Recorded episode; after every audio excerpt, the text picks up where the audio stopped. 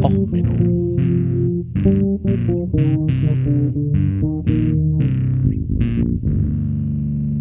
Der inkompetente Podcast über Dinge aus Militär, Technik und Computer, die so richtig in die Hose gingen. Herzlich willkommen zu Och Menno, den Podcast für alle Dinge, die so richtig schiefgehen in Militär, Technik, Geschichte und sonstigen Sachen. Ja, ich habe heute eine besondere Folge für euch. Und zwar bin ich auf der Suche nach was Netten ein wenig unterwegs gewesen. Und ähm, naja, nach den letzten beiden Folgen, die ja doch ein bisschen düsterer und döver waren, habe ich mich entschlossen, mal was zu machen, wo eigentlich nicht direkt jemand stirbt. Naja, eigentlich, hm, naja, schon so ein bisschen. Und ähm, ich bin da auch so ein bisschen drauf gekommen, also diese Folge, ich grüße da jetzt meine beiden Lieblingspodcasterinnen, also einmal die Becky und die Christiane, die ich die Ehre hatte, auf dem 36C3 kennenzulernen. Beides tolle Menschen und ähm, ja, ich bin beim Lesen der Geschichte drauf gekommen, dass es eigentlich, naja, witzig ist. Nennen wir es mal so. Und ja, ich begebe es offen zu. Ähm, das ganze Thema äh, interessiert mich schon als jemand, der relativ nah an Heiterbu wohnt. Interessiert mich also die, was wir hier allgemein als Wikingerzeit kennen, schon ein wenig. Und ähm, ja, da die Rechten ja auch mal so ein bisschen die Wikinger für sich vereinnahmen, machen wir es doch mal ein bisschen die Wahrheit hinter den ganzen Themen. Decken wir mal ein bisschen auf. Und ähm, ja, ganz ehrlich, ich grüße an dieser Stelle auch nochmal den What's in Your Pants Podcast.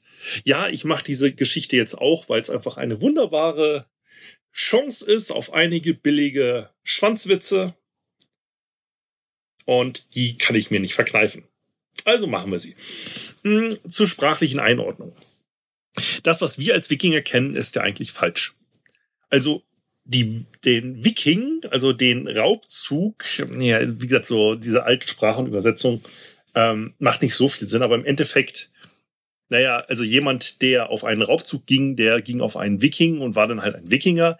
In Großbritannien waren sie denn als North oder Northmen bekannt. Also das beliebteste Ausflugsziel der damaligen Zeit war ja ähm, England mit Lindisfarne am Anfang mit dem ersten Raubzug, der dann die Wikingerzeit eröffnete. Natürlich nach äh, Russland hin sind sie auch gegangen. Da hießen sie denn die Rus ähm, deswegen auch Russland. Ähm, das waren dann halt die Wolga-Piraten, mehr oder weniger.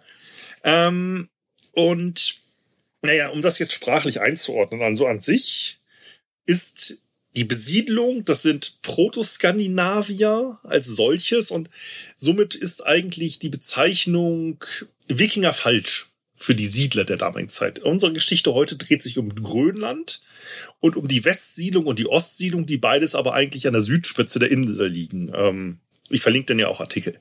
Und um das jetzt ein bisschen sprachlich richtiger zu machen, werde ich mich jetzt an dem Begriff der en en Entschuldigung, Engländer annähern. Aber um es meinen Hörerinnen leichter zu machen, ähm, werde ich das natürlich auf Deutsch übersetzen. Also Northman ist ja Englisch, das wollen wir ja nicht. Und um jetzt unnötige Nordfrauen und Nordmänner oder ähnliches oder merkwürdige Binnenmaskulina oder Trennstriche X oder so zu verwenden, nehme ich einfach das generische Femininum, also Nordfrauen, schließe da natürlich aber auch ihren Anhang mit den äh, Gehänge ein. Also es soll sich kein Nordmann äh, benachteiligt fühlen, aber ich bleibe einfach in der femininen Form, das ist jetzt einfacher. Also die Nordfrauen haben halt Grönland um das Jahr 900 ähm, erschlossen, haben dort halt die ersten Siedlungen ähm, gegründet, sind ja später dann auch weiter nach Amerika, hatten dort allerdings einige Probleme mit den Einheimischen und haben dann Winland, was sie da genannt hat, wie sie Amerika landen, aufgegeben. Ähm, Grönland war übrigens auch eine der ersten Crews der Propaganda. Man hat halt auf Island ja schon gesiedelt. Island war zur damaligen Zeit durch eine Zwischenwarmzeit relativ fruchtbar. Man konnte auch Getreide anbauen. Und ähm, man hat halt auch dort sehr viel Holz abgeholzt. Dadurch ist auch die Insel heutzutage ja kahl.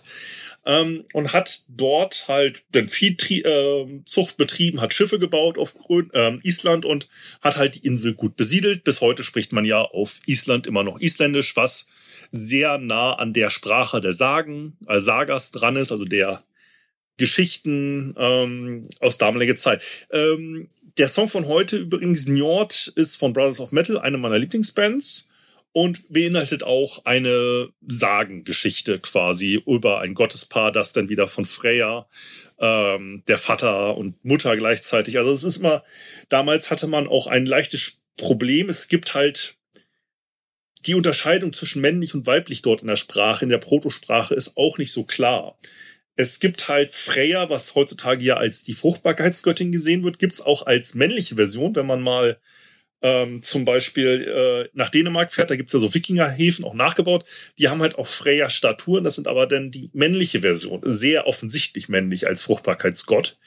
Äh, gibt's dann aber auch als Freya, als weibliche Version. Und ähm, wobei die äh, männliche Version, da würde so ein anderer Podcast sagen, Hallöchen. Ähm, also sehr auffällig. Und naja, auf jeden Fall, wie gesagt, deswegen Njord kann entweder die Mutter der Götter sein oder der Vater der Götter. Und naja, äh, lassen wir das mal. Auf jeden Fall haben sie dann halt gesagt auf Island, jo, wir haben ein neues Land entdeckt. Total toll. Müsst mitkommen, wir siedeln da. Gibt auch richtig gut Rohstoffe. Das ist Grünland. Das ist ganz grün. Ähm, dass das eher auf die Farbe des Eises vielleicht an, naja, gut, also mh, hm, der Name ist bis heute eigentlich Propaganda. Man hat Siedler gesucht, die halt irgendwie unzufrieden waren, hat damit dann die ersten Siedlungen aufgemacht. Also Leute, die halt ein wenig unzufrieden mit ihren Herrscherinnen waren, sind dann halt nach Grönland übersiedelt. Ähm, insgesamt Wikingergräber, total spannend. Also auch das wichtigste Wikingergrab aller Zeiten, also das Osenberg-Schiff, sind ja zwei Frauen drauf begraben ähm, was man bis heute nicht weiß, was die Stellung war. Also, na klar, das sind ja völlig unbedeutende Personen, wenn sie für die ein Kriegsschiff vergraben mit allen Grabbeigraben und so. Ähm, Osenberg Schiff ist übrigens das, wo halt die meiste Wikingerkunst erhalten blieb, in Schnitzereien auf dem Schiff. Ähm, aber zurück zu Grönland. Grönland hatte einen Vorteil. Also es war nicht das Holz, also so grün war es da nicht. Aber es gab dort eine andere wichtige Ressource. Und zwar Walrösser. Die haben Stoßzähne. Und das war, bis man Afrika erschlossen hat, das ist ja deutlich später passiert, die einzige Quelle für Elfenbein. So richtig gute Quelle. Man hatte natürlich Hirschgeweihe und so, aber richtiges Elfenbein hatte man nur in den Stoßzähnen der Walrösser. Natürlich dann auch noch äh, einige Walarten und ähnliches. Also Walgebein hat man ja auch geschnitzt. Aber die Walrösser als solches mit ihren Stoßzähnen waren beliebt. Was noch beliebter war, gerade bei den Anhängen der Nordfrauen, also den Männern, waren die Axtstiele aus Penisknochen. Also im Gegensatz zum Menschen haben ja viele Tiere einen Penisknochen. Der, die Funktion ist nicht so ganz geklärt. Man vermutet, es soll die Harnröhre schützen oder den Geschlechtsverkehr verlängern. Ähm, nicht, dass das bei Menschen irgendwie vorstellbar wäre, dass man irgendwie in einer Beziehung länger Sex haben will oder ähnliches. Ähm, aber die Nordfrauen haben eingesehen, dass es eventuell ähm, bei ihrem Anhang beliebt ist für Axtstiele. Dieses naja, halb Meter lange Knochengerät. Und es war sehr beliebt als Handelsware für Axtstiele und Messergriffe. Ob das jetzt mit irgendwelchen Potenzriten zu tun hat, wie das Nashorn heutzutage, wo man denn ein Messer im Schritt trägt äh, wegen fragiler Maskulinität, weiß ich nicht. Auf jeden Fall gab es einige deutliche Funde an Axtstielen aus Penisknochen.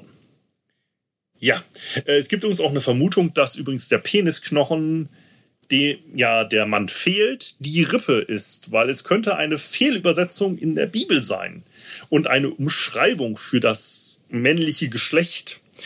Und da man halt zum Beispiel weiß, dass Hunde Penisknochen haben und andere Tiere auch, könnte es sein, dass in der alten Bibel quasi Gott dem Mann das harte Stück ein wenig weicher machte, den Knochen entnahm, daraus die Frau schuf, ist eine Theorie, die man sprachwissenschaftlich übrigens auch vertreten kann. Ähm, auf jeden Fall, Penisknochen ist total beliebt gewesen. Und jetzt haben Forscher mal angefangen, diese Funde zu untersuchen.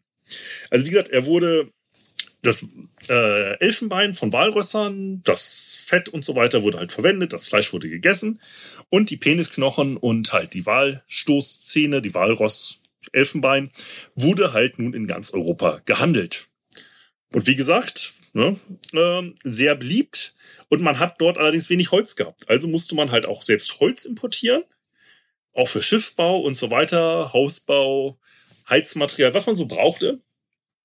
Und Walross war am Anfang recht wertvoll. Wie gesagt, seltene Quelle, gab es halt nur im Norden ähm, und damit eigentlich gutes Handelsmaterial. So, jetzt fiel aber eine Sache auf. Wir haben halt jetzt durch diesen Handel, stellte man fest, man kann Geld machen. Man kann viel Geld machen mit Walross. Also hat man mehr Walross gejagt, weil Walross war wertvoll. Also hat man mehr Walross gejagt. Und es stellte sich raus, im Laufe der Zeit wurden jetzt halt Penisknochen, die man fand, immer kürzer. Das heißt, die Walrosse, aus denen man das gewonnen hat, wurden auch wahrscheinlich kleiner. Man hat also quasi das Walross überjagt. Nun, ähm, man hat ein Problem, man kann das Ganze nicht so gut datieren, weil Meereslebewesen, normalerweise sagt man ja, wir machen hier eine Radioisotop-Analyse, Kohlenstoffanalyse, kein großes Problem. Stellt sich aber raus, bei Meerestieren ist das halt äh, durch einen anderen Aufnahmeprozess des Kohlenstoffes nicht gut geeicht. Man macht das ja sonst so, dass man in der Nähe des Fundortes sich andere Funde anguckt, die man halt klassifizieren kann, wie alt sind die ungefähr und kann dadurch dann halt seine Messungen kalibrieren und genau sagen, wie alt irgendein Fundstück ist. Also wenn man halt genau weiß, dieses Stück Holz ist aus dem Jahre 1000 und das hat halt so und so viel Kohlenstoff drin, radioaktiven, dann kann halt ein anderes Stück, das halt ein bisschen mehr oder ein bisschen weniger radioaktiv, kann man halt so datieren. Das geht bei Meerestieren halt nicht, weil halt Fische den Kohlenstoff anders aufnehmen. Oder halt Tiere, die im Wasser leben, das, dazu zählen Walrösser. Hat aber den Vorteil, die Männer der Wikingerfrauen haben halt ihre Penisknochen gern verziert.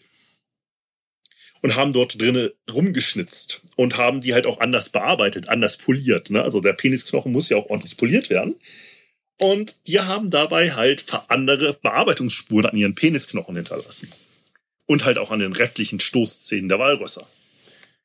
Und da die Männer so schön an ihren Knochen rumpoliert haben, kann man jetzt anhand der Politur und der Bearbeitungsspuren klassifizieren, von wann ungefähr anhand der Schnittmus äh, Schnitzmuster ähm, sagen, von wann das jetzt ist. Es gibt halt auch verschiedene Stile, also so wie bei Maori, Tätowierungen zum Beispiel kann man ja auch sagen, aus welcher Region zum Beispiel so ein Tattoo ist. Kann man halt bei Schnitzereien auch deutlich sagen, es ist halt die Phase aus dem Osenberg-Schiff zum Beispiel, oder es ist halt mehr tierliche Darstellung, mehr Menschen, mehr Drachen, mehr verschnörkelt und so weiter. Gibt es halt verschiedene Stile die kann man halt nachweisen. So, und jetzt weiß man halt auch, es gibt Moden. Diese Moden schwappen halt mit einer gewissen Geschwindigkeit auch in andere Siedlungen über. Und anhand dieser verschiedenen Faktoren kann man jetzt sagen, okay, das ist jetzt aus dem Jahre 1100 oder 900.000 und bis 1400 kann man halt jetzt nachweisen, dass es dort verschiedene Schnitzereien und so weiter gibt. Das Problem ist, also irgendwann war jetzt das Walraus überfischt. Und damit war halt auch die Handelsquelle weg. Es gibt aber zwei, einen großen Vorteil. Es gibt zwei Sorten Walrösser. Das einmal ist das östliche Walross. Das kommt halt in der europäischen Arktisregion vor. Bis Ostgrönland, also da, wo auch die Siedlungen waren. Und hier gibt es das westliche Walross. Das kommt halt von Kanada bis nach Grönland vor. Das heißt, man hat zwei verschieden genetisch nicht gleiche Rassen an Walrössern. So, und jetzt stellte man fest, dass irgendwann fingen die Wikinger, oder nicht Wikinger, sondern Nordfrauen an, auch Jagd auf das westliche Walross zu machen. Das lebte halt in den Fjorden zwischen Grönland und Kanada. Eine etwas gefährlichere und rauere Gegend. Man hat dort aber auch jetzt Schiffsplanken gefunden von gecrashten Schiffen, wo wahrscheinlich alle ersoffen sind.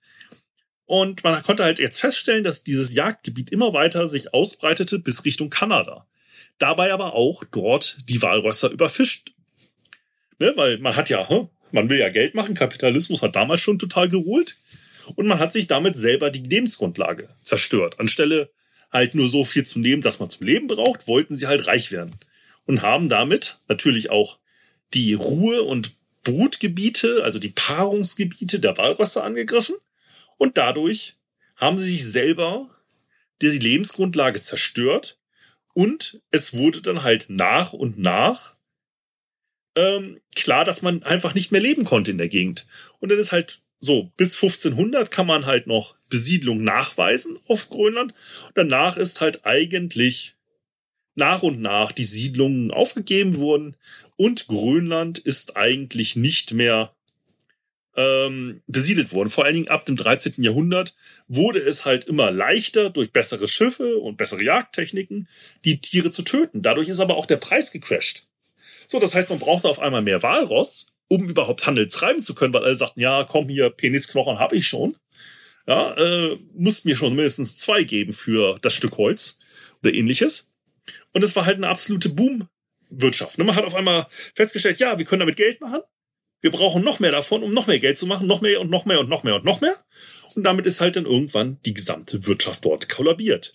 Ist so ein bisschen ähnlich übrigens auch wie der ganze Diamantenhandel halt. Nur der wird halt ja zentral gesteuert, damit es eine Knappheit gibt und gut Werbekampagne, ne? Man möchte ja Diamanten kaufen. Ähm, und so ist es halt, man schaukelte sich hoch.